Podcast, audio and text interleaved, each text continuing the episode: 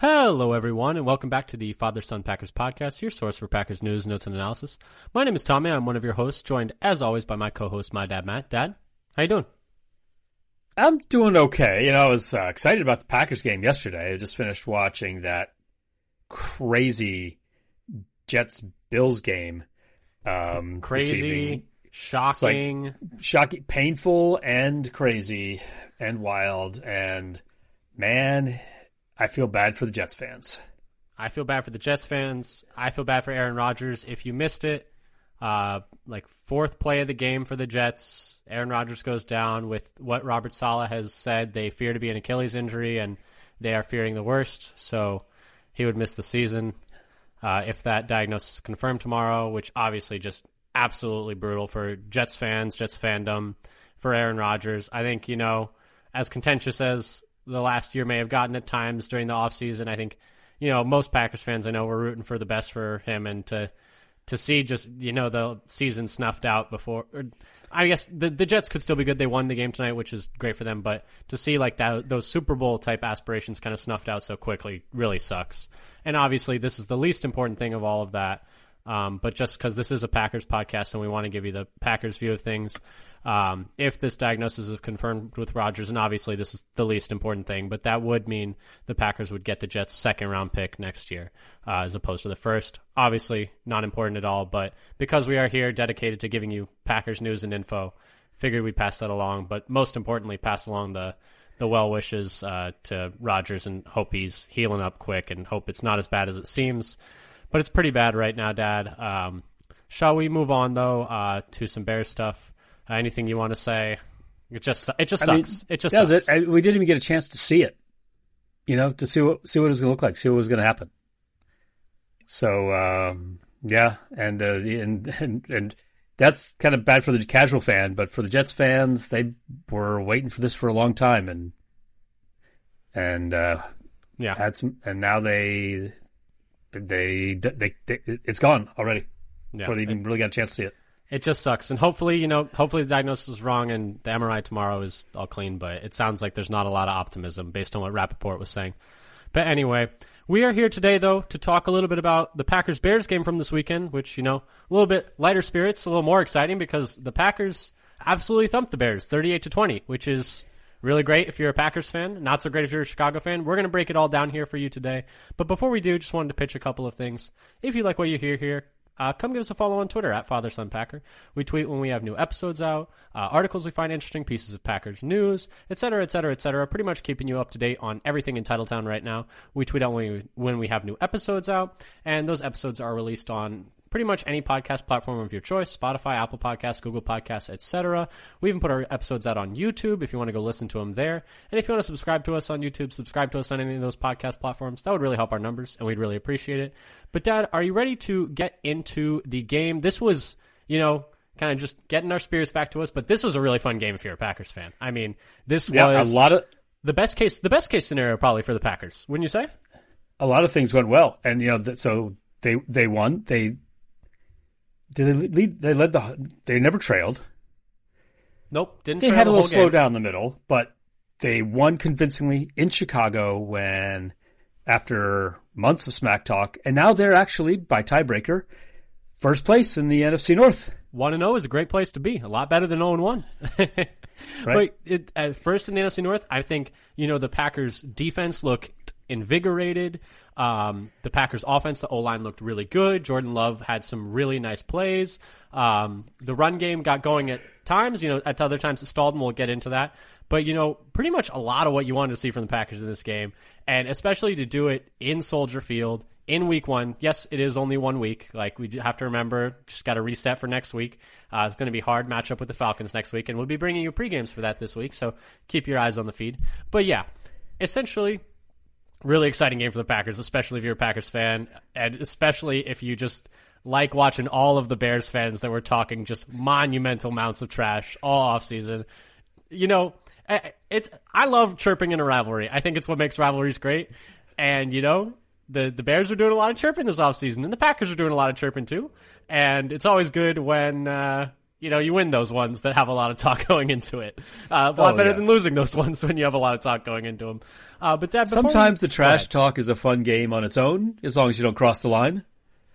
Um, but if you talk smack, and it comes back to smack you in the face, that's That's how it goes part, sometimes. that's part of the game. part of the game, part of the part of the risk of playing. Um, but uh, before we get into talking about the game, which I, I mean, I'm excited to break down because you know we've been starved for football. We finally made it through to week one. It was a great. It was, went about as well as you could hope for a Packers fan. Um, before that, though, we do have uh, some injury updates for the Packers. However, um, Dad, do you want to walk us through these? Yeah, so the, I, would say the big one. Well, I mean not the biggest one. First, I was talking about is Aaron Jones pulled up with a hamstring injury at the right at right at the goal line as he's running in for a touchdown. You can see him grab his left left hamstring. But according to Ryan Wood, Aaron Jones said that his hamstring, what he felt his hamstring had a bite at the end of you know that a bite at the end of the touchdown catch rather than a pull. He said he'd pulled his hamstring before. He says it was this was nowhere near as bad as the hamstring pull he's had in the past. Jones didn't actually return to the game. He was on the sideline stretching. He never got in the car, never went to the locker room. I don't even know if he went to the medical tent, but they were stretching him out a lot on the sideline. But he says, you know, he didn't return, but that the score had a lot to do with it, and that he could have returned if needed, um, according to you know what he told uh, Ryan Wood. And that but uh, they held him out for precautionary reasons for which he was grateful that he was held out uh, to protect his health. I think he said, he said something like that. Um, but he wasn't the only injury during the game. Uh, Quay Walker got a concussion and I think it's officially now reported as a concussion not Yes, that he was, was- in the protocol It was reported, yeah, I think officially concussion by Matt Lafleur today. He announced it today, and uh, I guess he had a press conference. It was during his pick six um, where he ran around like a madman all over the field and got to the goal line and got whacked by 330 pound Darnell Wright um, yeah, while right he was already engaged with another uh, tackler. And you know, was like- it, he was trying to keep him out of the end zone. Like I, I get it, but man, and and it looked bad. I mean, this also best play of Quay Walker's career so far. I mean, amazing play. Like that's going to be on the highlights at the end of the year, no matter what.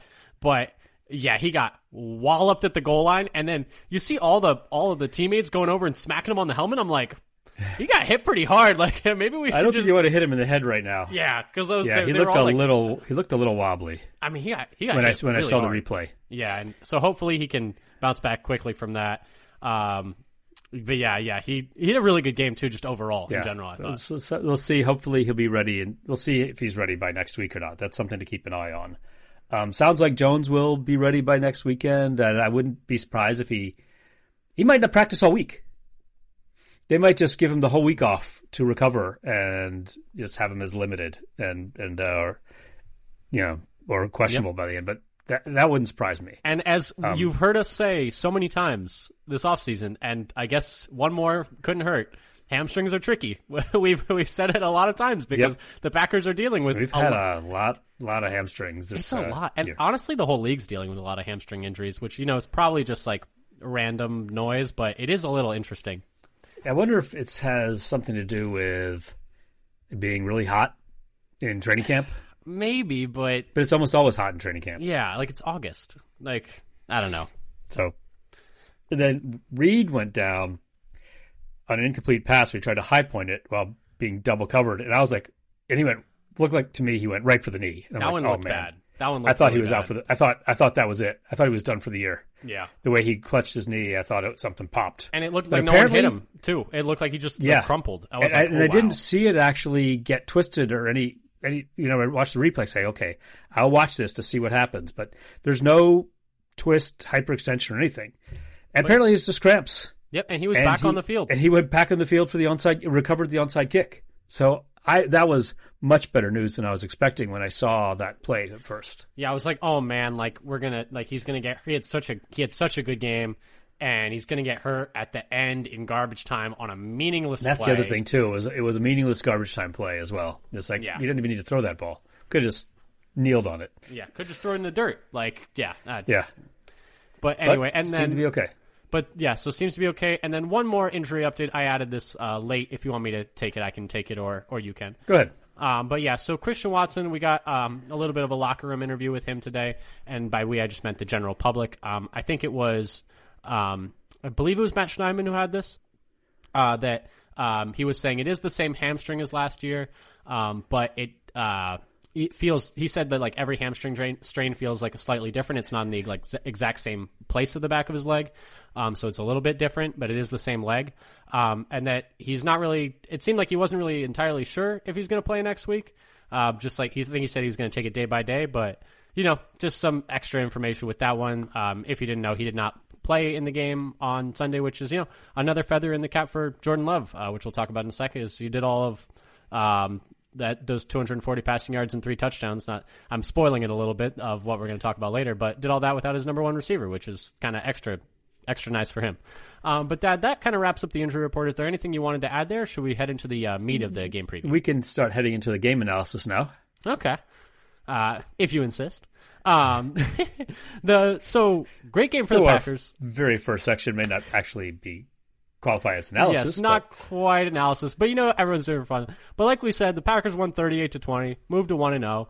And you know, with so many fun names on the team, so many people are doing just great it's it's perfect headline writing like material for sports writers everywhere. And everyone's getting in on the act. There's so many puns you can make with love. And you know, I figured you know, it'd be fun to just like do one each you know, let us get in on the action a little bit. You know, all these all these sports writers. Hey, we don't want to miss out. All, all, their love puns, all their Romeo puns, and so mine was "Love finds Romeo again."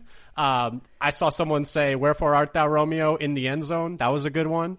Um, what was your de- What was yours, Dad? So your, mine was like headline of the week. "Love is in the air, yards downfield." Yeah, take it. I'll take it.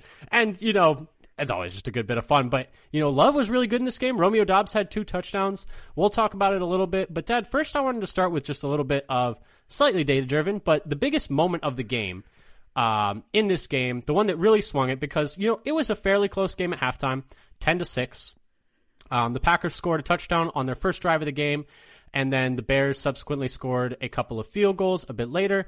And then the Packers kicked a field goal at the end of the first half to take the to four point lead into halftime. But coming out of the half, you know, the Packers were favored, and this is by ESPN win probability. Um, Packers were favored for a lot of the game, but the play that swung that percentage the most was the Aaron Jones 51 yard screen pass, like throwback screen pass to start the second half which took the Packers from a 64.9% chance of winning to a 77.6% chance of winning by ESPN um, win probability, which is a jump of 12.7%. And I think you could kind of feel it in the game holistically as well, that that was really when the game started to turn on its head. Wouldn't you agree? Oh, yeah. And, and I, you know, I really love the call actually, where they had already been using Jones to move the ball downfield in that possession. And then they do this like misdirection and lob it way across field with three linemen set up in front of him. And that was also the play. I didn't catch it at the time, but you had men- mentioned about um oh Walker. I keep going to say Rasheed Wallace. Stuck in my head. Rasheed Walker was in at tight end, basically um, the extra extra blocking lineman. And I think and when I looked at the play, it's like he was on the opposite side from where the pass went. And so I think they like, okay, we're going to send so many linemen over to that side. We better keep an extra um, protector over here. Yeah, Walker got two of those little Marcedes Lewis snaps. But you know what? You know what I liked about that play? Aaron Jones getting the ball is is very good for the offense. I don't know oh, if yeah. you knew this. He looked he looked fast. He looked faster he than he, up. He, was, he looked faster than he had. I think he cracked. Uh, Matt Schneidman had it. Um, it oh, was twenty one something. Twenty. Oh, was it twenty or twenty point one? I forget. I thought it was like twenty one point something. It was. I think he was only only Tyreek Hill was faster. Yeah, right? and I remember they called uh, they called Matt they called old man old man Jones, even though Tyreek Hill is older. Fun fact, right? Then, then Jones re- tweeted back, "It's like, hey, Cheetah is older than I am." Yeah, I know, right? And um, by like nine months. But the the it, and then what was it? Um, David Bakhtiari called him old too. I don't know if you saw it. And Aaron yes. Jones, Aaron Jones okay, said, grandpa. "All right, Grandpa," or something like yes, it's a little with a little grandpa emoji. So, um, Aaron Jones hit 21.48 miles per hour according to Matt Schneidman on Twitter, which is very very fast. And uh, it was the second fastest player of the weekend, uh, but it was the third fastest time because Tyreek Hill had times one and two, which you know that kind of tracks. Uh, But yeah, I didn't get I didn't get to see that game. That would have been would have been an entertaining. Uh, it was, I think, Um, very fun for a neutral party. But as someone who lives in Southern California with a lot of Chargers fan friends, they were Yeah, not wasn't so having a good time. them. They were not having a good time at all. Um, better time than Bears fans had, though. I think. Well, you know, comparable probably. But anyway, I'm not going to take too many shots. But Dad, that's that was the play of the game. Um, you know, there's probably argument for that fourth and three one as well. I think that was the second highest uh, jump in win probability percentage.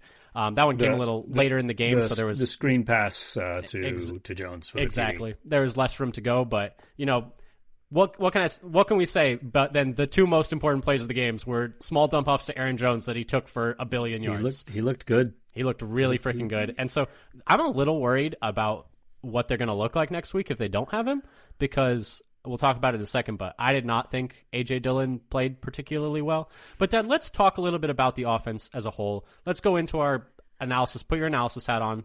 Um, go into your analysis mode, and let's talk a little bit about the offense. Let's start with that. I think we both picked one to two things that we kind of found interesting that we wanted to talk about. Maybe bounce some ideas off one another. Dad, what is something that you thought went I, you can go either poorly or well for the offense if you want to start. Um, you know, it was a really good day for the Packers, so I think me personally, I had to nitpick a little bit more on the negatives and be a little bit more discerning when choosing like the positives because you know there was some good stuff to choose from, and that's always the problem that we want to have coming into a post game pod. Me Yeah. personally, at least. So I, I have I didn't get too deep on on mine to see you had a lot of stuff in there already.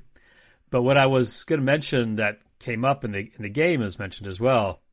So this is the Packers scored on the first drive of the game, something they only did once all of last year. It didn't. So they're one one out of one now I instead saw of that- one out of seventeen. So can I tell you something? I saw that graphic.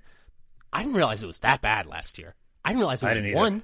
I was like, oh yeah, I was like, oh yeah, they were bad on the first like drive of the game last year. Like, I remember that. I was like, they probably only scored like two or three, one, one time. That's really. I meant to go back and see It's which game really that bad. was. We had talked about that earlier, but I didn't go to see when they did it and how many times in a row they they had without scoring in the first possession. Well, it's at Um, least uh, eight. I'll tell you that. Yep. And then, because that's kind of started, I'll just mention one other thing I had was um, red zone success Yeah, this year. So they were they they got three touchdowns out of three red zone trips, and last year they were 23rd in the league in red zone touchdown success at 51%. is that is that bad? That sounds that sounds not great. 23rd is not good. hundred percent sounds a lot better. I, I must 100% say. sounds a lot better than 51%, and tied at least tied for first sounds a lot better than 23rd. Yeah, I mean, I think you know on offense, the story of the game was situational football, which you know Matt Yes, Lafleur very much so. stresses a lot, but you look at it, and we'll talk about it a bit in a second. And I think you have some stuff about that as well. yeah, and I'll go into it in a second. football. But red zones, three of three. Um, so Opening red zone, red zone two is thirty three. Opening drive, one of one when you went one of seventeen last year. And then I was going to talk about this for a second, but on third down, like you were magnif, like as the Packers were magnificent on third down. Um, and so this was, I had this as a Jordan Love stat. This was one of my positives for the day. But so Jordan Love had 11 dropbacks on third down. Um, so that's like when you're essentially calling a pass play, whether or not he threw it or not. That of those 11, he had nine attempted passes for six first downs. So that's very good. Um, he also had two scrambles, one of which set up a fourth down conversion. He took it from like fourth and 11 down to fourth and three, and they got that fourth and three. But on those nine attempted passes and six first downs, that six of nine on pass attempts converting third downs is first in the league so far this year, um, according to Washington Post.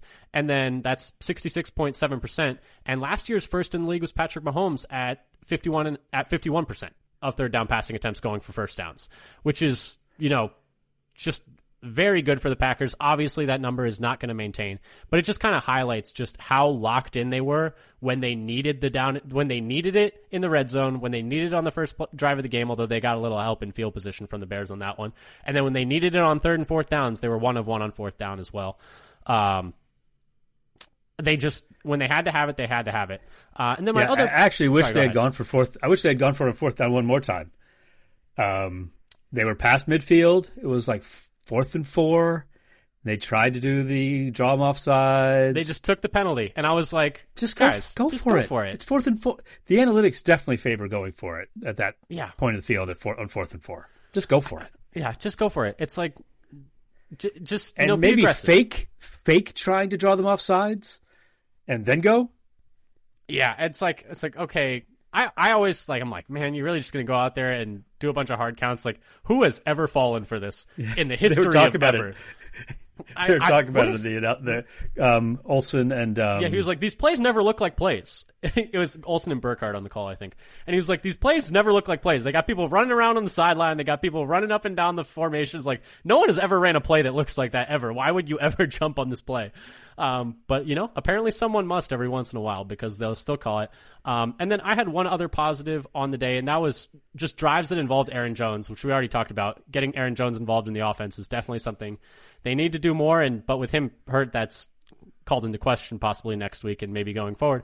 But Aaron Jones drives. Um, he either so these are drives where he either had a touch or a target. Um, uh, four drives, and they scored on every single one of those. Three touchdowns and a field goal. Uh, he was so clearly their best player today. Dad, wouldn't you agree? Espe- Yeah, At least on offense. He looked, like the, he looked like the best player on the field. yeah, I mean, just just looks just as fast as He was always. running faster than everybody else. He was getting finding the openings. He was make he was getting first downs and touchdowns. He just And good. I mean, nine carries for 41 yards and a touchdown isn't like anything crazy, but then two receptions for 86 yards and a touchdown. That's that's sufficiently crazy for me, at least. That, that'll do it. Yep. Um, That- but that- no- that- that's uh yeah. And I, I one thing that was I was expecting more targets for Jones this game. He got, he got I guess he got the yards I was expecting. You know, I think but I was expecting more targets. I think they would have if they needed to. Yeah, Is the thing like they didn't they didn't need to, which is why it's like I'm not gonna like nitpick like. but they you- didn't feel like they needed to like put him out in the slot or or wide much at all. They they they kept him in the backfield. I think. I, I Yeah. didn't- I mean, they, he ran that Texas route, the one that he scored the touchdown on the fourth and three, that little kind of angle route out of the backfield. That was out of the backfield. Um, they had them on the play action, like the the throw, like the the one we already talked about, essentially, where he's wide open on the right sideline. Um, but yeah, only two targets. I can't quibble with usage too much because you know the whole second half. I mean, he was hurt and they were up by so much that I would actually I would have been more mad if they had given him the ball more. I would be like, guys, like let's just bubble wrap, bubble wrap, take it into, take it into next week. Um, the only thing I will quibble with, I have some some negatives, and this kind of ties into that. Is there anything else positive you wanted to talk about before I talk? About I about, had one more thing I wanted to say okay, about let's, my let's talk positive. positive first. Pass Pro was excellent. Oh, fantastic, fantastic. They were the highest graded pass blocking unit by PFF so far this weekend. That was this is my note that I wrote so far this weekend. Pending Jets Bills. Well, if anybody had watched that Jets Bills game, they would know that I'm pretty sure neither of one, neither one of those teams, Nope. had better pass pro than the think, Packers did. I think the Packers are safe on that front. Yes, I think they're Um, safe. so is is a little bit wonky in terms of how PFF is listing it. I mean, they gave up the one sack um, to Ngakoue. Yep, yep. I thought I think that was more on love or coverage. It kind of depends. Uh, You have to look at the all. That was kind of a one. funky play. It was like you just throw that away Yeah, at I mean that point of the field, late in the half. and he'll have those plays. That's the lack of experience. Like Yeah. Yeah, because you, And- you can't take a sack there, which is also one of my negatives, which we'll talk about in a second. Because you you can't Yeah. take a sack there. And, and the one thing that was a little, as I look at PFF, like on the Packer side, it had like one hurry and one hit, but then on the Chicago defense side, it had two hits and four hurries. yeah, that's that's that's fair. It's about um, whether or not they're like uh, assi- like assigned hurries or because the the offensive line isn't responsible if a blitzer comes off the edge and that's not their man, you know. But but that's still a hurry for the defense. That's how PFF um, grades them out at least. Because if it's not like the tackle's job to pick up the, the corner coming off the edge, you can't really tell that. So I guess that the that's gave that up. the the hurries are assigned to an individual player yeah. On the offense, as opposed to the hurries generated by the defense. Well, yeah, hurries allowed by the Packers' offensive line. You could you could say the other ones can be attributed to the quarterback. I think is fair to say. yeah. Um, but yeah, Packers' offensive line kicked ass all day. I mean, Josh Myers missed a couple of blocks. He had Um, his his, and I have that as a note later. But his run blocking, um, wasn't so his, his pass pro was mostly pretty good. Yeah, Um, his, his- I, I, I'll I can talk about that a little bit later because I have some notes on on Myers' play. Um, Yeah. to follow up. and and you know a lot of these negatives are like more nitpicking. The Packers were really good on Sunday, so it's like we're just it's not anything bad. But you know my clear kind of negative on the offense was the fact that it kind of ties into what I was saying before. But when Aaron Jones was not on the field, things did not go as well. Um, AJ Dillon is sometimes really good. And sometimes he's just really, really painfully average. And I'm gonna do an analysis one of these days because I feel like every single year we start with like a slightly like disappointing Dillon season, and then he kind of gets better as we get into late oh. November, December. I, I looked at this last year oh, because we talked about oh, so that he he was really better in 2021 in the second half of the year than he was in the first half of the year. And it happened again last year. People were talking about how he doesn't seem as good in 2022. Well, that was about the same as he was in the first half of 2021. yeah, and the thing is, like, And so I think we're just in the that's just who he is. Early season AJ Dillon form. But As- the thing is, they need him to be better because I know. they they need they need that presence in the run game because Dillon uh, today ran 13 times for 19 yards and had a drop. Like I don't, the warm weather's not going to make you drop footballs. Um, that was a bad drop too. It was a- just like, it's like turned his hands around, and just like you know, and you know, it. of those 13 runs, four went for zero or negative yards. Now, one of those was not his fault because he got absolutely turned. I think got more than one of those was not his fault, but uh, we could talk about that later. One a few. specifically was not his fault because he got atomized on the speed option, and that is technically a run for him. The one where Love picked it, uh, pitched it to him, and he im- where they ran Love out with Dillon behind him, and it was just a speed option, and Love pitched it to him, and then Dillon got obliterated by the safety as he was catching the pitch. That's a negative eight yard run for Dillon right there. So if Oh, you don't want to count him on that one, and and that happened to Reed as well, yes, though a slightly different play. yes, That play, yeah, let's let's, let's bury that play. Yeah, don't don't we don't need to do that. That didn't work. that was bad. that was not good at all. And you know that kind of like kind of ties into well, I'll, I'll finish with Dillon and it was the, the usage of Jones I think is the problem I had and the usage of Jones being like detrimental to the offense was kind of evidence or not evidence but was like accentuated by the fact that Dillon really couldn't get anything going. Um, but Aaron Jones got the opportunity on the first drive of the game and they scored a touchdown and then he didn't play the next 3 drives and they didn't score on all 3 on they punted on all 3 and they got one first down amongst those 3 drives and then he played again on the last drive of the half and they got a field goal. So and then he plays the next two drives to start the second half. They score touchdowns on both.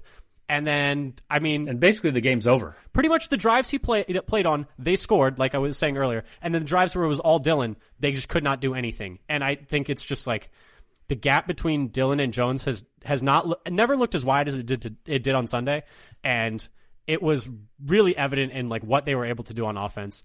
And you know, part of that kind of ties into my next negative, which is like the early down execution.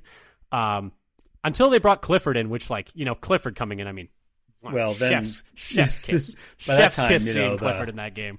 Victory cigar. Yes. Um, but they before that they faced 16 third downs, and part of this was kind of ties into Dillon having those like negative yardage plays or no gain plays. And I don't want to hammer on Dillon. I mean, he just he didn't have a great game. It is what it is. But they faced 16 third downs, and the average distance to go was about eight yards to go. They they faced on average a third and eight on 16 different ones.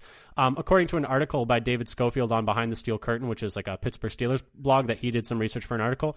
Um, but the average distance to go in 2022 was 6.9 yards, so a full yard further than average.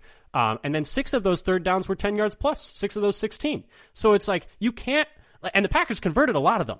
They converted That's a lot of them, but you can't live like how that. many long ones they had, they actually were pretty successful. Yeah, you but you can't live like that. Like that's that's not tenable. Like they need No, to find a wanna be in way to execute on those first and second downs because if you play like a, a good defense, like the Bears were the worst one of the worst defenses in the league last year uh, by most metrics.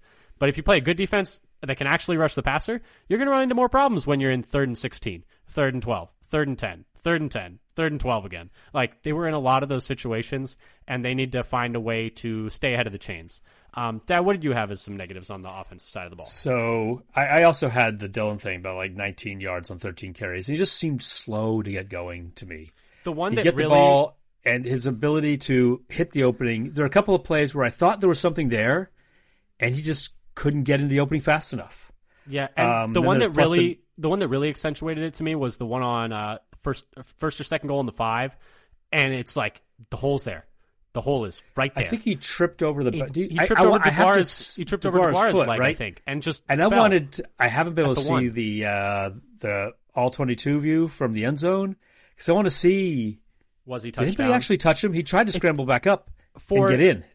for these in, intents and purposes, it does not matter. What, like like if whether or not true. it should have been a touchdown. But You- this is the thing I felt about Dillon. You know, I think I mentioned it early in the offseason about I don't think he picks his feet up enough when he, He- runs. I think he, he, kinda, mentioned it in the offseason. He, He, he, he mentioned it in the offseason. sliding. He's a sliding runner, and so his foot is going to clip something every time if he doesn't pick his knees up enough.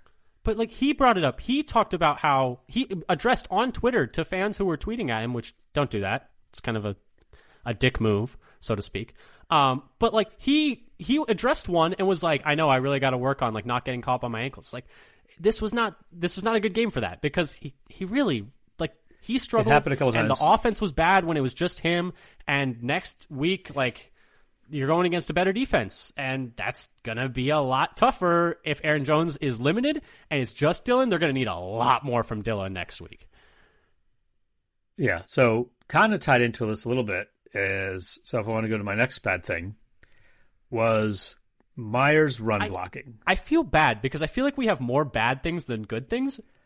I, I feel like we're I being, we're being weirdly negative for a game that was once again amazing. The Packers were up 38 to 14 at the start of the fourth quarter. The Bears were being booed at home. The Packers pl- put Sean was- Clifford in the game.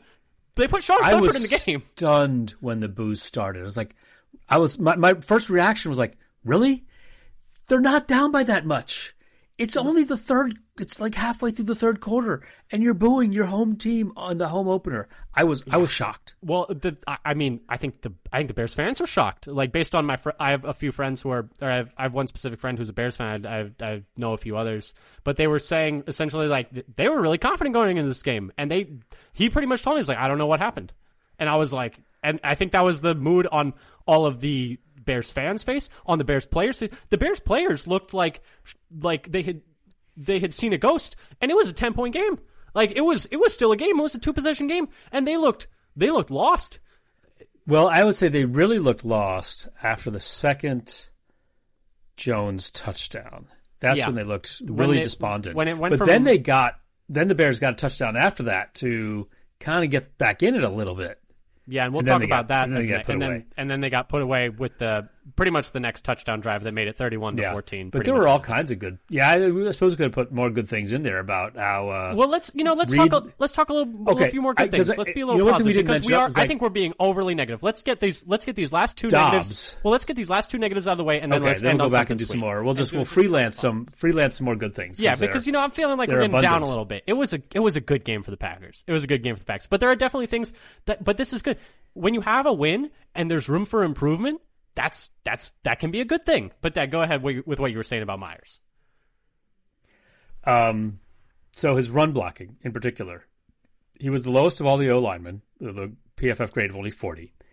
In the so this was really early in the game. Actually, the the first the first series he got pushed back into Jones on the first da- down to blow up that play. Basically, tripped Jones up by backing into him, and he then he whiffed on a block that could have gotten Jones into the end zone, though that was downfield and they'd already gained something, so they got him like first and goal. Um, he overran the block that got Dillon tackled in the backfield that you were talking about, where they're, he's pulling out and he basically overran his assignment. I think he did that a couple. I think he did that a couple different times where he overran the guy he was supposed to block. And then he had the t- play where he kind of, where they're trying to do that slip screen to Jones and he gets pushed back into him and breaks up the pass. However, after that, like first two possessions, maybe that was all the first possession, he looked much better after that. He He looked still much had one. better. He had one missed block where it actually caused another bad Dillon play, but his pass pro was He's- I felt He's always good. been pretty good in pass pro. He graded out Yeah. well in pass pro last year, even though he didn't have a very great year. But I was going to say, you can say he was good. Two more fumbled exchanges. Two, yes, two though more fumbled exchanges. were those on him or were those on That's a good question. the one was the- with Love QB? and one was with Clifford. So Yeah. I don't know. It's it's you can't put it only on the center. You can't put it only on the quarterback. But you're at least fifty percent of the pie, and so like I'm gonna put it in that plate for now at least. You just put it on the plate. because it's, because I had some people say they thought it was maybe more on the the the QB or not. I have to look at that again, and see whether like uh, Love took his eye off the ball That's on fair. that one. Um, I, I'm I think the the sure. love one definitely was probably it seemed more love like it, maybe it was a little low. Um, I have to rewatch the Clifford one because honestly, I didn't rewatch much of the Clifford snaps. I was like, okay, we're good. I'm gonna gonna cut that here. We handed off three now. times and the game is over. Um, but no, yeah, the, and my last negative was um, just the end of half execution uh, was a mess. Um, so to set the scene, they're driving at the end of half up seven to six. You snap the ball at the Chicago 26 yard line with 37 seconds left. Problem number one you take a sack, which just cannot happen if you're Jordan Love. But you know, I'm going to chalk that up to like he's inexperienced, and so like that'll it's your it's your second ever start, your first ever start is the guy. Like if if you take a sack when you're not supposed to, you don't throw the ball away. That's understandable. The real problem now comes. It's third and 18 with a running clock, and you have a timeout. You have a timeout. I blame this But on the this floor. is on LaFleur. No, this is squarely on LaFleur. You have a timeout. The clock is ticking with about like 33, 32 seconds left. Call the timeout. And then it's third and 18. You run a play to the sidelines. And if it's incomplete, it's incomplete. And otherwise, you get out of bounds. But you let it run down, and you almost tried to run a play with four seconds left on third and 18, and you might end up not getting a field goal at all. At least he got the, the timeout before they snapped the ball, because they were about to snap the ball.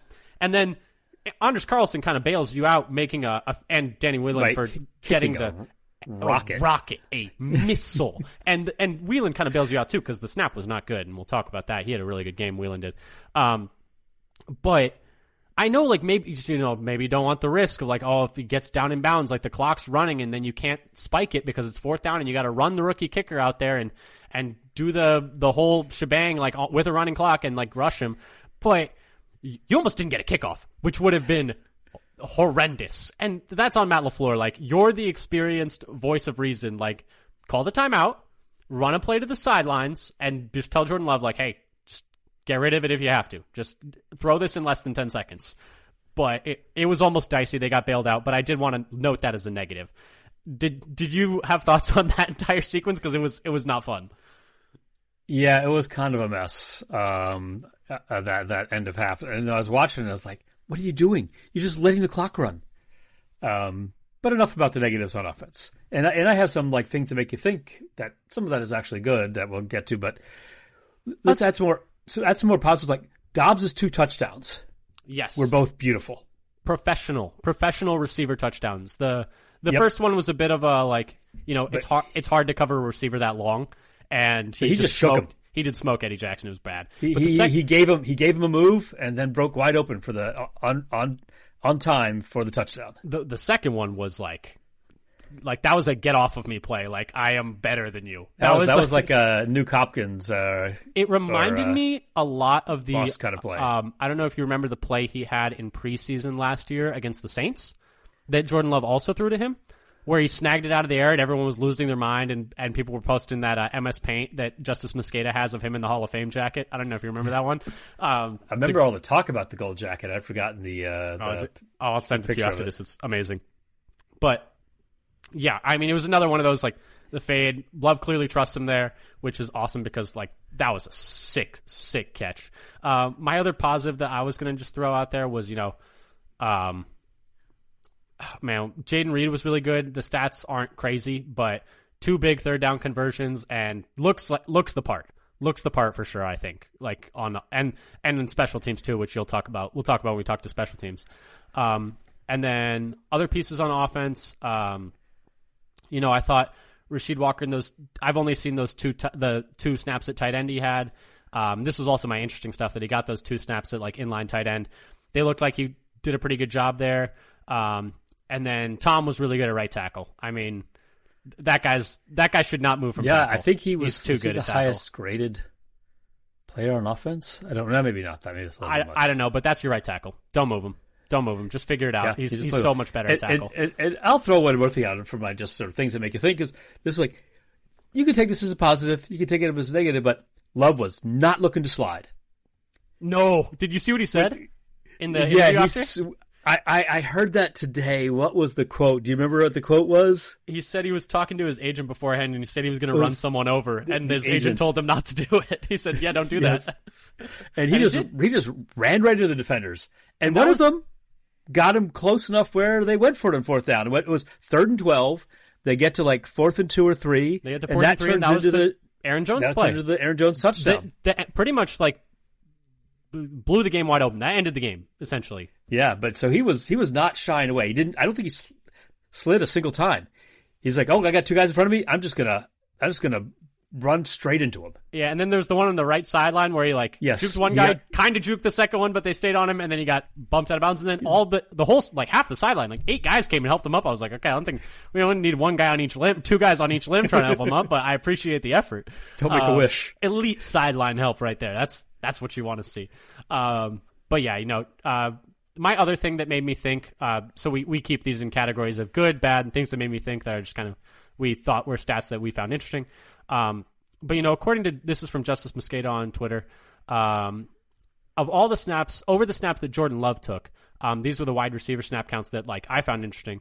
Was that Dontayvion Wicks was on the field for the most snaps of any of the receivers with Jordan Love, and then Jayden Reed had 22 snaps in the slot, it, snaps in the slot, which was 17 more than the next receiver. So he's pretty much your dedicated slot guy. He had a few snaps out wide, but 22 and the next highest had five, which is you know a pretty big discrepancy there. Those are kind of the two I think most telling things from the wide receiver snap counts. Did you get a chance to peek at those as well, or Um, the snap counts, or yeah, or just, like who was playing when? Because I thought that was interesting that Wicks was. I thought it was know? interesting that Wicks was out there so much, so he didn't get very many targets. Um, I meant to go back and look to see how his blocking looked, um, as maybe kind of a connection, but I d- had not. I have not gotten around to actually watch his blocking on some of those plays. Yeah, unfortunately, like the only thing I remember about his play is he had a false start, and like the rest of I just don't really remember to be He honest. also had a target that was, I think, a little bit off target, ah, not quite, not quite a target, almost a target. an almost target. Um, but Dad, is there anything else you wanted to talk about So, on I talked a little bit about some of yeah, on offense, some Jordan Love metrics. So one thing that I like, his, his average depth of target was is like ten point two according to um, I think that was FTN Fantasy, Hmm. where they had a, and PFF might have a slightly different um, depth of target. But among all starters, that would have been second last year. And last year, Rodgers was 14th among QBs with at least six starts. And And according was- to PFF, it is sixth amongst quarterbacks in Week One. Just for the for the note. Okay. And uh, now this doesn't always correlate with being a great QB. For example, Fields was high, he's like fifth last year, and Mahomes was low. You just you but just it does had to, suggest, you just had to say something, huh? But it does suggest confidence in letting Love push the ball downfield a little bit more than he did in the past. Because last year it was only seven point one six when he played, and this year it's ten point one nine. So that could mean something. Just something to think about. Also, pass location. This is something that people talk about a lot. You know, we're going to use the middle of the field more. Rodgers doesn't like to use the middle field. Now we're going to see the Shanahan type offense use the field. So, pass location. Um, Love had his mo- greatest success in the intermediate intermediate middle of the field, so between ten and twenty yards downfield, um, in the central between third the, between the hashes. between the hashes. One fifty six point three rating, perfect rating, Dang. right? There's I think that's that a touch perfect? below No. a touch below perfect. One fifty eight point 158.3 three. is perfect. Yeah, that point three threw me off. It's one fifty. It's but close to perfect. He had more attempts in the middle than outside the numbers, um, but just barely. It was like fourteen to thirteen. Um, and his um, completion percentage was best between the numbers. So if we compare that to this idea that we had been avoiding the middle and kind of not taking advantage of it, and what should be a Shanahan staple, last year Rodgers was his best areas were intermediate right and intermediate left and deep middle actually, um, and he had fewer passes to the middle than to the outsides. Um, and last year, and kind of a similar split in during his MVP season. So you could be good while avoiding the middle of the field. And then for comparison to other quarterbacks, Mahomes, and then some Shanahan tree sort of staples, Brock Purdy and Garoppolo in 2021 were more like Love in terms of hitting the middle more than the sidelines.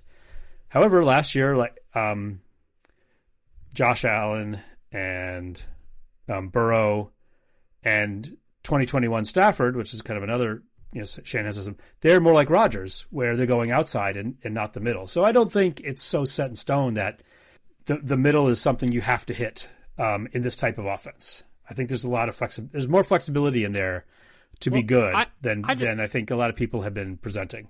I think it's just about you can't be predictable. And I think the Packers with Rodgers had been a little predictable, and then it's like we know he's not going to throw a middle field. He's just not going to do it. Well, so it was it was forty six percent to the middle, and fifty four percent to the outside. It wasn't it wasn't avoiding it quite as much as I think people. As ah, that's interesting. It's not as that's not as big. It's as not. A, it's not. I hadn't realized that's what. I didn't realize that was Rodgers that you were that you were pointing out there. Yeah. Um, at first, that was Rodgers last year. Okay. Where it was 230 to the middle and 270 to the outsides, and um, the other quarterbacks, and then Love.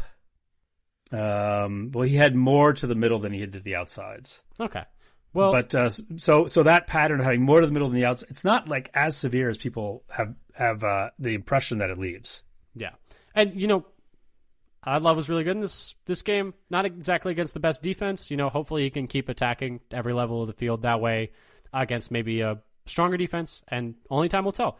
But Dad, speaking of defense, do you want to move on to the defense, or is there anything else on the offense you wanted to touch on?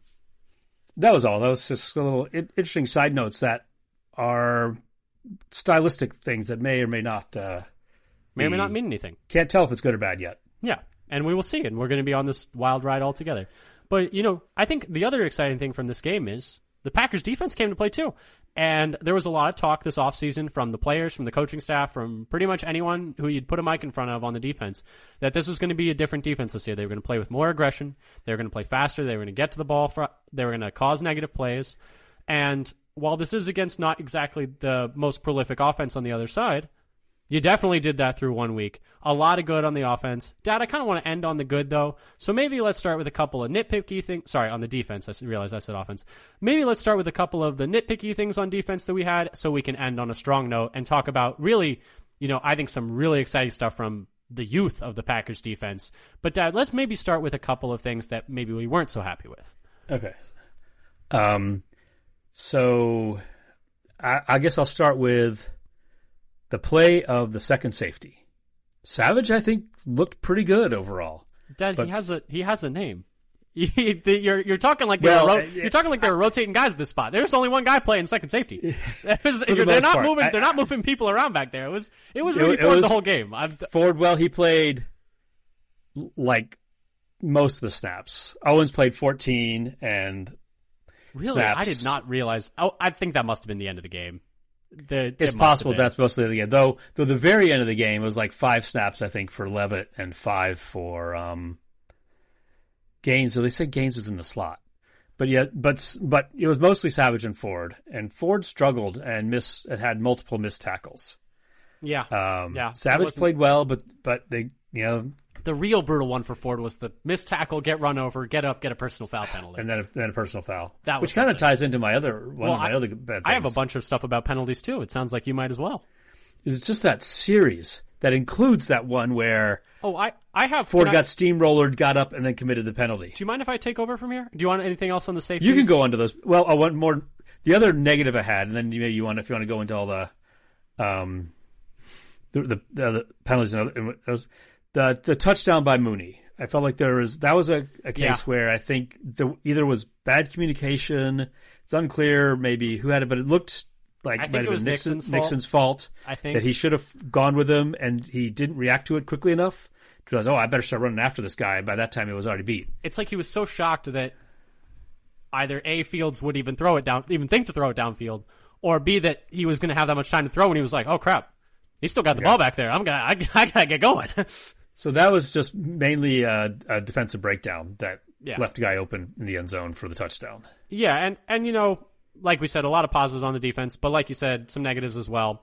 The penalties. I mean, so all of the penalties for the Packers, and they just so I think they had eight on the defense, if I remember correctly. I think nine in total. I, I think I read that earlier. I forgot to write it down. But so here are some penalties that they had. So on the Bears' second field goal drive, they have second and 17. and They're about to have third and nine. But illegal contact, Jaire Alexander, automatic first down. Bears end up kicking a field goal, cut it to a one point game. Later in the game, the Packers are up. They have a chance to ice the game. They force a fumble.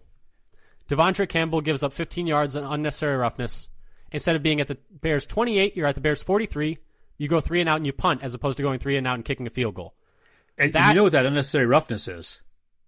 Just It's pulling somebody off the pile. yeah. That's just a mental error. That's that's not even like you're that's not even like you're hyping up the team. You just forgot that that's a rule. And everyone should be familiar with that rule at this point. It's been in the league for a few years now. And then the next one on the Bears touchdown drive, this was what you were talking about, that whole sequence. The the drive that the Bears cut it to a 10 score it, game it in kind of and it kind of starts with that Campbell. Yeah, um, because they don't score a touch. They don't do anything there on because in, in large part because of the penalty because they can't move it. They can't move. The, well, partially because they can't move the ball, but they would have at least had a field goal if they hadn't had that penalty, um, or at least had the ability to kick field goal. Field goals are never never never for granted. Um, but that touchdown drive, like you were talking about, was the sequence that you were you were really speaking of, and like you said, it started with the Campbell one in some way, but on that drive, first you have a 15 yard face mask on the return instead of at the 20 they're at the 35 follow up you have five five two five yard penalty too many men on the field that negates a sack on second down that would have been I, th- I think it was on second down that would have been third and long and so that probably would have shut down that drive right away and then you breathe life into them again and you get an unnecessary roughness when Rudy Ford gets absolutely leveled by Roschon Johnson and then gets up and hits him because can't have that, I guess. And it takes him from the 36 to the 21, and they eventually score just two plays later. So 35 of the 80 yards on that drive, almost half, are from penalty, and you save them twice. You you save them from a sack and you save them from third and nine, which they were almost certainly not going to convert because they were like three of ten on third down on the day. And it was also at the point where they had just looked so despondent, so down on the sidelines after that fumble. And then the Packers turn around and give them new life. just breathe life into them. And they were three of thirteen on third down in the day. I just wanted to get that oh, Okay. correct. But but yeah, and so like So yes, we could we're say that's positive on the defense no, is how much positive. But There were a lot of positives for the defense, but if you are looking at some negatives, you you let them back in the game a little bit, and a better team will take advantage of that. Like is the thing. Like you you kind of open the door Right. again for them. You you gave them half the yards on a drive, and you essentially bailed them out of failing the drive twice. And you gave them seven points, and you cut it to a two score game when you could have just slammed the door. And so that's a bit concerning right there. And just like that's a lot of penalties. That's a lot of penalties in a game. And I get that it's a rival, and I get that you got to do some chirping, and I get that you want to just like you want to show that you're going to be physical, that you're there, and you're not going to like shrink. And I'd I'd rather do that than shrink. That's for certain. But you know maybe there's a middle ground to be to be written there. I don't know. Um, do you have anything else negative for the defense there? Should we talk about the positives? Because there were a lot of positives let's, on let's get into the too. positives. All right, you want to lead us off? So I would just have a few notes on the defensive front because they looked The front Awesome. was so freaking good, and it might just They be that the, made it might the- just be that the in- Bears O line is that bad. It could be. We were. I was. I got to admit, I was kind of talking up the Bears line, O line before in pregame, and now I'm thinking like you just made that up on because paper, they because on paper it's not bad, but Nate Davis got killed all day. Darnell Wright didn't look like a top ten pick, and I get that it's hard in your first game. There's some accident forgiveness there. Um, white hair Whitehair was bad. got They're- cooked. Uh, I always forget their left tackle's name. He was a fifth rounder last The year. second year who was good last year. People were saying Yeah. like this is a steal. He And committed he was- three penalties and and just could not could not stay in front of the Packers guys. And uh, you know, Lucas Yeah, Patrick so- is Lucas Patrick, and and uh, he's a he's okay, he's an okay sixth seventh lineman, but that's that's what he is. So I have a few players I want to give a shout out to. Uh, Devonte Wyatt. Not only did he freaking Wyatt played the greatest game he's ever played as a pro. And I was kind of out on him after the offseason. I was like, he started the offseason strong and then just you don't hear about him and he's not really visible in any of the preseason games. He's not winning his reps. He's not winning his one-on-ones. Like I'm really concerned like this is a first round pick and he's an older first round pick and he's not taking that step. He just he dominated the right guard Nate Davis all day. He he killed him. And they paid Nate Davis a lot of money to come play right guard for them. Yeah, he, he not only had the pre- pressure get, getting the back to the field with, and he had one and a half sacks, but he also forced the fumble and had his best run defense grade of his pro career at 71.6 per PFF. So he was playing the the the, the run well. I think there are sometimes what you see is like just maintaining the line, pushing the blocker into the um, the run lane, and break up break up the play. And he showed a little bit of everything. Like one a really nice run play, uh, run defense play is that is that he had was uh, early in the game. Uh, they kind of run like a like a sweep right, I think. To I think that's the one I'm Foreman. thinking of. Yeah, and he just and, he's and right in the backfield. He's just boom, boom. He's just pushing the guy to the backfield, and I think eventually um, Hollins comes in and actually makes a tackle. That's play. Yeah, he didn't of? get credit. He didn't get credit he didn't for the tackle, but he, he, he basically it. gave the guy nowhere to go. And he showed a little bit of everything. He showed the power on that one. He showed a really nice um, swim move on the pressure that forced um, Fields out uh, when there was like third and like forever from their like seven, and he he w- did like a nice little like ch- like break the hands down and move around him to the outside. Um, cause the pressure there, cause Fields to have to step up and roll out and just dump it off. And then he showed the freakish athleticism that he possesses on the Fields bootleg, where he just you just see him like the Terminator, just start booking it straight for Fields because he knows he's booting out of that yeah, play. His, and just his closing speed oh, was great. Um, I haven't seen a big man the, and he diagnosed the play properly, and he was there and just closed on him to finish the sack. Really big quickly. man moving because he was moving fast. And speaking of big man moving, I mean, Lukas Van Ness was freaking moving when on the one oh. where uh. I, yep. I, sorry, we're getting ahead of ourselves. It, I'm I, I, I interrupted you because I was so excited about how Devonte Wyatt played. It's He's good. actually my player of the game. We'll talk about later. Um, but go ahead and give some more shots. So, give some more shots. So Preston Smith, I felt like he really set the edge against the run well.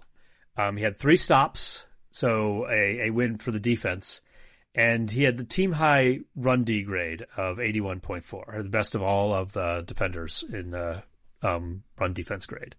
And then Gary looked almost unblockable in his limited snaps. I mean, you mentioned the penalty that erased the sack. It was Gary sack where he just destroys the right tackle and comes flying in and and, and he must he must be on top of of uh, Fields in less than two seconds. That was that was a one of those like you go back like that's a welcome to the league moment that's like a all right.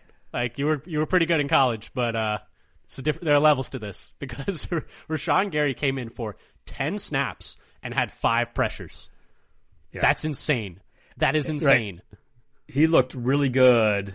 Off fresh First off game a back. ACL. What is it? Ten months after an ACL tear. Pay him. Pay him now because it's only going to get more expensive. Oh yeah, especially after that day. Bosa. Yeah. I haven't seen what Chris Jones signed for, but it was today. Yeah, but that was just like a one year tack. That was only one year extension, okay. so it's Wasn't it's not whatever comparable. Hundreds of millions of dollars. No, they only gave him the, like a bump this year. I think he's still going to hit free agency next year. Um, was what I was reading. Um, but yeah, no, I 100% agree that Rashan Gary was excellent and give that man give that man his money. Uh, as John Malkovich said in Rounders, pay that man his money. Um, anything else you wanted to say? Uh, good things. Um, I have more good things, but you want to have time? You want to talk about some of yours? Sure. First? Yeah, I was just going to say the pass rush and young D line as a whole was great. The Packers had 36 pressures. 36 pressures. That's insane. That's a really big number. Um, Wyatt led the team with six. Um, Gary had five. Lukas Van Ness had five. Um, Wooden had four. Brooks had three. I mean, all the young guys were coming through and just wrecking shop up and down the front. Uh, Lukas Van Ness. This is kind of what they were doing in the in the training camp and uh, joint practices and preseason games too. Those the backups were making were making hay. And you know, Bears line isn't the best, but that's this is the kind of performance you want to have. Like when you think you're a much better like front. And the Van Ness um, sack on Fields rolling out like to the right very similar to the play I was talking about in the pregame we were talking about with Quay Walker sprinting Fields down near the goal line and stopping him from getting in. Just like having that size, speed, and athleticism, Fields looked kind of surprised. Fields was like, I can't believe this guy caught me because Van Ness, 270 pounds, should not be able to move like that. That was freaky. That was like, I saw that and I, I immediately was like, oh, that's why they took him in the first round. I see it. I see why. I see, you could watch that one play and be like, yeah, no, that makes sense. That makes sense that they took that dude in the first round because that you know, that's not something you can teach. You cannot teach players to make that play.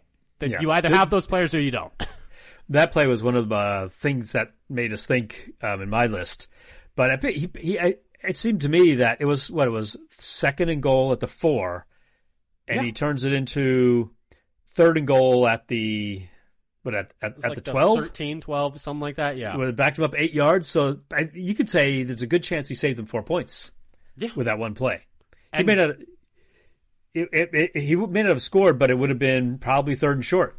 And that's the difference He's able between to turn that corner. that's the difference between having the lead there and not having the lead there, and having the lead at half and being tied at half. I mean, that's a that's a huge play right there. Um, and then my other positive was the run defense was actually weirdly good in this game. And once again, the caveat that the Bears line did not do them any favors. Now Fields had nine carries for 59 yards, which is like, you know, on paper is not great. I actually thought they did an okay job containing him. I didn't think it was so bad. I felt like a lot of his rushes were like eight yard rush on third and 12. I'm like, okay, that's like not a successful run. That's fine. Like, we're okay with that. Um, there were obviously some where they kind of let him go out. And with a player as good as Fields at that, like, there are going to be plays like that. That, you know, the old saying, they get paid too. Like, that they're great too. They made it to the league too. Um, but besides that, for the running backs, they only allowed 63 yards on 19 carries to, to Bears running backs for 3.3 yards per carry. That's, that's very good. You love to see it. And a bit surprising, to be honest, but we'll take those, I guess, is what I'll say. Um, Dad, what do you think about the run You defense? Didn't feel like last year where they're just getting gashed on Yeah. run play after run play, And they got can't get gashed They got gashed a couple times, but a couple times, but it wasn't like they just could never get off the field kind of feeling. yeah, it wasn't like, oh, it's it's third and less than three. Oh, and one thing, Just give them the first down. Just let let's just move the chains. Let's get this over with. Third That and was three, third and year. That's They don't, even, fair. they don't yeah. even have to pass on third and five last year. Goodness sake. But one thing we didn't mention, I don't have, we don't have on our list, stopping them on the first possession of the game. Yes, yes. Situational football. It Situation, some shout outs to situ- uh, that that like third and one. They stop him, and I think that was uh, the, the third one, or maybe it was the fourth and one. I think They it was Keyshawn who came in and, and actually clogged the him. last hole Mm. to uh, stop the, the the conversion there, short of the short of the line to game. situational football. They held them. They they stopped them there on that fourth down to give Jordan Love in his first drive as a Packer in Soldier Field a nice short field to work with, and he scores a touchdown. I mean, that's perfect, perfect definition of complementary football. You hold them to three of thirteen on third down, perfect. Like like situational football. You're nine of sixteen on third down going the other way. The Packers are actually one of two on fourth down tonight. Uh, not two of two. Uh, my mistake. But just more examples of how just good situational complementary football from the Packers. Pretty much everything you could have asked for. Um, Dad, anything more positive on defense you wanted to talk about? Uh, the only other thing that I was going to say, you know, maybe having all these first round picks might finally pay off because they looked really fast on defense, and even Yeah. Savage looked pretty good. Oh, well, that's one of my other things that I have on my list. I'm, so, I I'm felt sorry. I, I'm sorry. I said that with such incredulity, but like even Savage looked really good. Like he looked good. He had excellent. He had excellent run D um, today. It was, uh, I think his his run D PFF grade was eighty, and his tackling grade was eighty seven. I think I've got that right. His best grades under Barry since Barry's been the um, defensive coordinator. in the So in past two his- plus his- years. His yeah, his best best game under Barry, and is credited with six tackles, four assists, and no missed tackles, and three stops. Um, and look like a completely look like a completely different player than last year. A completely Yeah. different player than last year. And Matt LaFleur had talked about during camp how he thought that he had really been very consistent through camp, and it was now up to him to show that during games. Game one, check. If- we'll, if- we'll see if game to game. Savage continues this for the year, it completely changes Everything the overall outlook for the defense. because the safety room. You know, I'm I'm not going to buy into it after just one game against a team that doesn't really pass downfield. Um, but through one game, it was a lot better than I thought it was going to be. I'll say that. Yeah. It was certainly better than I thought it was going to be. And the other thing I thought this package did was like defending those short passes out into the flat. And some of those that they're wrapping up and getting to the ground for losses or no gain on a lot of those plays. they did not the the DBs for the Packers did not accept the blocks. Like they weren't just like, "Oh, like this is my man, I occupy this block and then someone else will make the play while I'm occupying this." No. They were ripping through. I don't know if you've seen this, but Chase Claypool is getting killed on Twitter right He now. was and, and he was getting he was getting called out during the game by the announcing crew for his effort. he was he was getting smoked by anyone with a pulse on the DB, on the Packers DB room. Like if he was trying to block them, and they smoked Cole Kmet trying to block them. They were fighting off those blocks from the Oh, and I secondary think, like, the- players. was it Savage or a Jaire tackle at a stop? Maybe it was loss, um, beating Tonyan as Yep. well. Yep. That was it was weird. I don't really get did you see like Tonyan played four snaps and Marcedes Lewis played five. It's like why did you bring them in? I don't I don't necessarily. They could have used a little more Marcedes. Yeah, I mean he's so.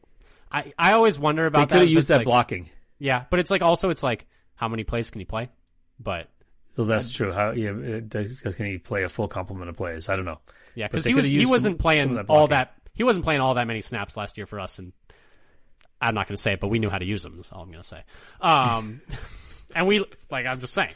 Um, Just but, saying. Uh, yeah. Anything else on defense? Um, I'm trying to think. You know, three of 13 third downs, great. Um, but we we could talk a little bit about special teams because you know this it's a party for everyone. Even special teams get some shine in this game because that's I do how have I do have uh, some things that made us think. Um, Oh yes, yes. My only thing that made us just- think wasn't wasn't that interesting. Go ahead, go ahead. With Well, it's mostly about the rookies making plays. We already talked about Lukas Van Ness with that sack of Fields, but Brooks had his first sack on. Yeah, I Yep. guess it's like a semi stunt where he beat the left guard for the sack. Um, Yeah, so I don't great really, I don't really know burst. what the guard was doing there, but we take those. Yeah, because uh, like Preston started going to the inside, and he looped around and then just beat him to Fields.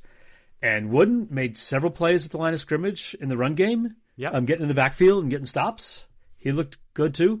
And Valentine got some working coverage. I think um, somebody showed uh, He locked DJ nice Moore in the end zone one play. coverage Apparently, wrap on DJ Moore, rep on DJ Moore in the end zone. it was one of those So- ones where it was just like a screenshot and like Valentine's ahead of him, so it's like you never actually know. Was was the part actually, that I I happened to look to look for the video to find what that. Uh, Yeah, we, we got to do some. play looked like. we got to do our own re- sleuthing there. do our own research on that one. But uh, yeah, the, Do the, your own research. the screenshot looks good.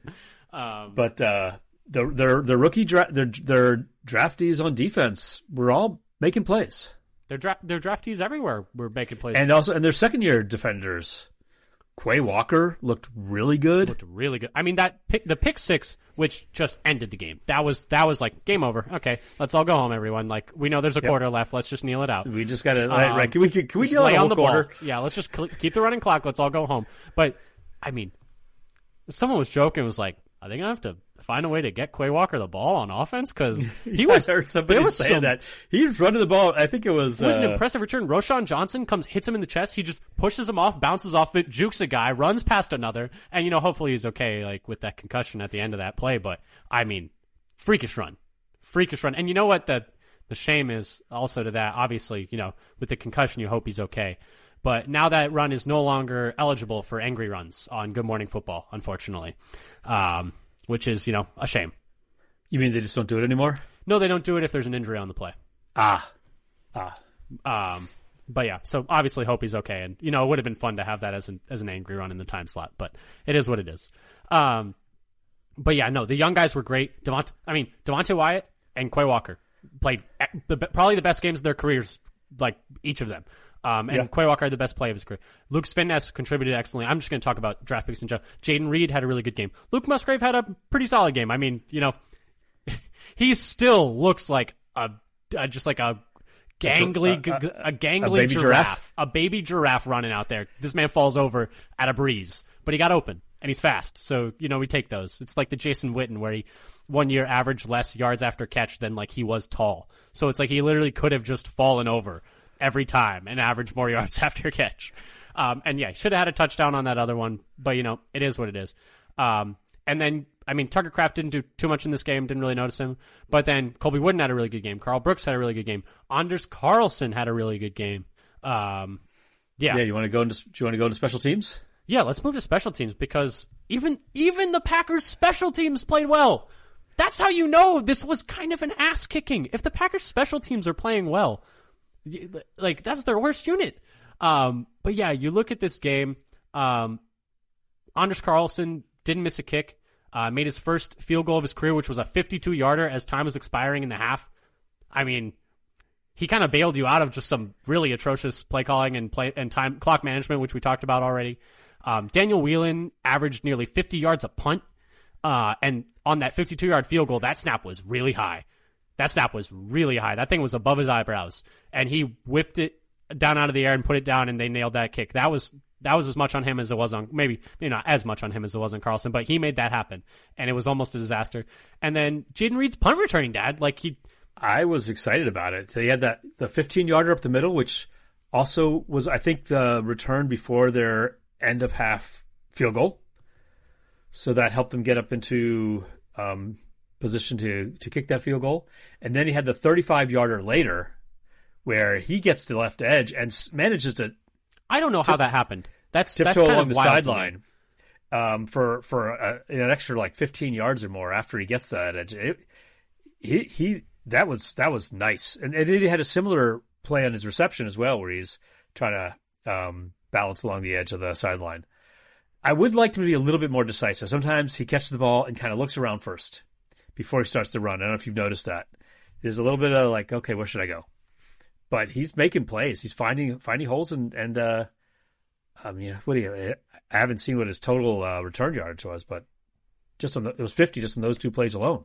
Yeah, and I mean, it just looks so confident back there. I mean, like Clean catches. clean catches. I mean, you know, hopefully, knock on wood, that continues. But you know, so far so good, and he just looked really comfortable and confident back there.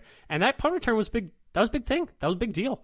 Um, at that point in the game, really put them, you know, in in scoring range like right away, and you know, that just. I'm going to keep hammering it. Complementary football. Everyone's helping each other, and just you know things work in harmony.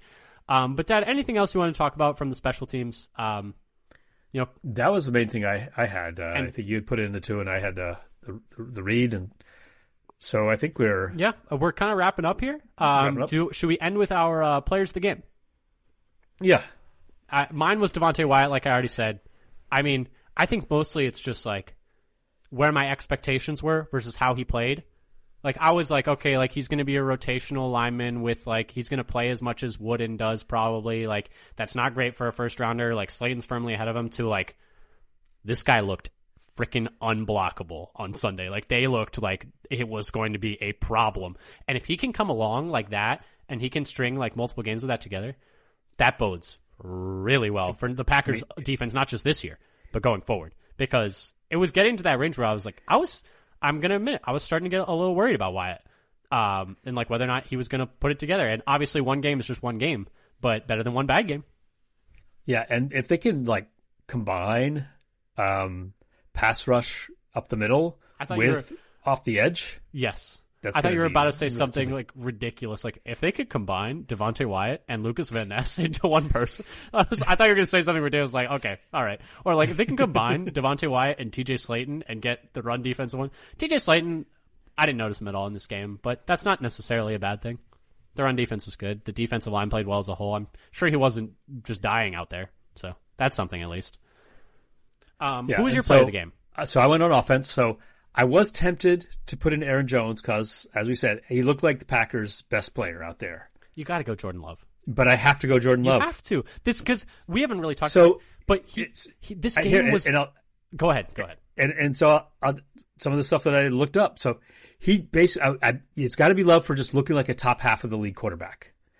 PFF didn't necessarily love his game. They had him at 19th. Maybe they didn't like the few off-target throws, which I didn't really get into. I had listed, but otherwise, he graded very well by, I think, all the other metrics.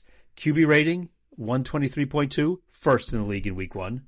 ESPN's QBR sixth in the league. Um, EPA per play first in the league, and Point- then EPA per play plus Right? What? It was like it was 0.55, wasn't it? Or was that like partway through the game that I looked that up? I don't remember now what the number was. I didn't write it down. I just thought That's that fine. he was first. I think it was. I'm. I'm pretty sure it was 0.55, which is and then you also had uh, completion percentage above expectation. So there's like EPA plus that. He was fifth in the league. Um, really so he, he's looking like a you know that that that's that's game ball, And I wouldn't and he have got had, game ball. I wouldn't have had any like problem if you had picked Jones, but like with how big this game was for him. I mean, did you see Rashan Gary yelling at during the Erin Andrews interview after the game? I you mentioned I haven't looked at that yet. He was like, "Stop playing with him! Stop playing with him!" And like, I told you, stop playing with him. The the team is just fully behind him. I mean, they are so hyped up whenever he does anything good, and that's just so fun to see. The vibes are immaculate, as they would say. Um, but yeah, I- I mean, this whole game was about him. I mean, so much criticism of Yeah. him going forward, And- so much pressure. You're going into Soldier Field, week one. 30 years of Favre and Rodgers only as the week one quarterbacks, and it now you're against their biggest rivals who are they sm- they they think they smell blood in the water. Like they're they're coming for like to make a statement, and it's Because their it home wasn't opener. just the fans who were chirping. No, everyone was chirping. Everyone was chirping. Do you see Jaquan Brisker said uh, about Jordan Love after the game? Oh, after the game? No, I did not. He said he was nothing special. I was like, oh, that's very what interesting. say about you guys? I was going to say, hmm, a lot of talking after the game. Still, I guess. Uh, I guess we'll see y'all in week 18. But anyway, um, yeah, I, th- I think it totally makes sense to go Jordan Love there. Just a really exciting day for Packers everywhere. Gonna have to reload and get ready for the Falcons. And if you want to get ready for the Falcons next week, we will be having a pregame uh, later this week on our podcast feed. Uh, we'll be talking about that Falcons game and any other news that might come up this week. So stay tuned to our Twitter at Father Son Packer. Once again, that is at Father Son Packer on Twitter. Uh, if you want updates on when we're putting out new episodes, articles we find interesting, pieces of Packers news, uh, and then subscribe to us on your podcast platform of choice, whether that's Apple, Spotify, Google, wherever you find podcasts, even YouTube. If you subscribe to us there, we'd really appreciate it. It will help our numbers. Um, Dad, anything else you want to say to the people? Um, enjoy the week. Bask in the warm glow of a week one win, Want to know, baby? and get get ready for week two. First in the North. Go First in Go. the north. Go Pack Go.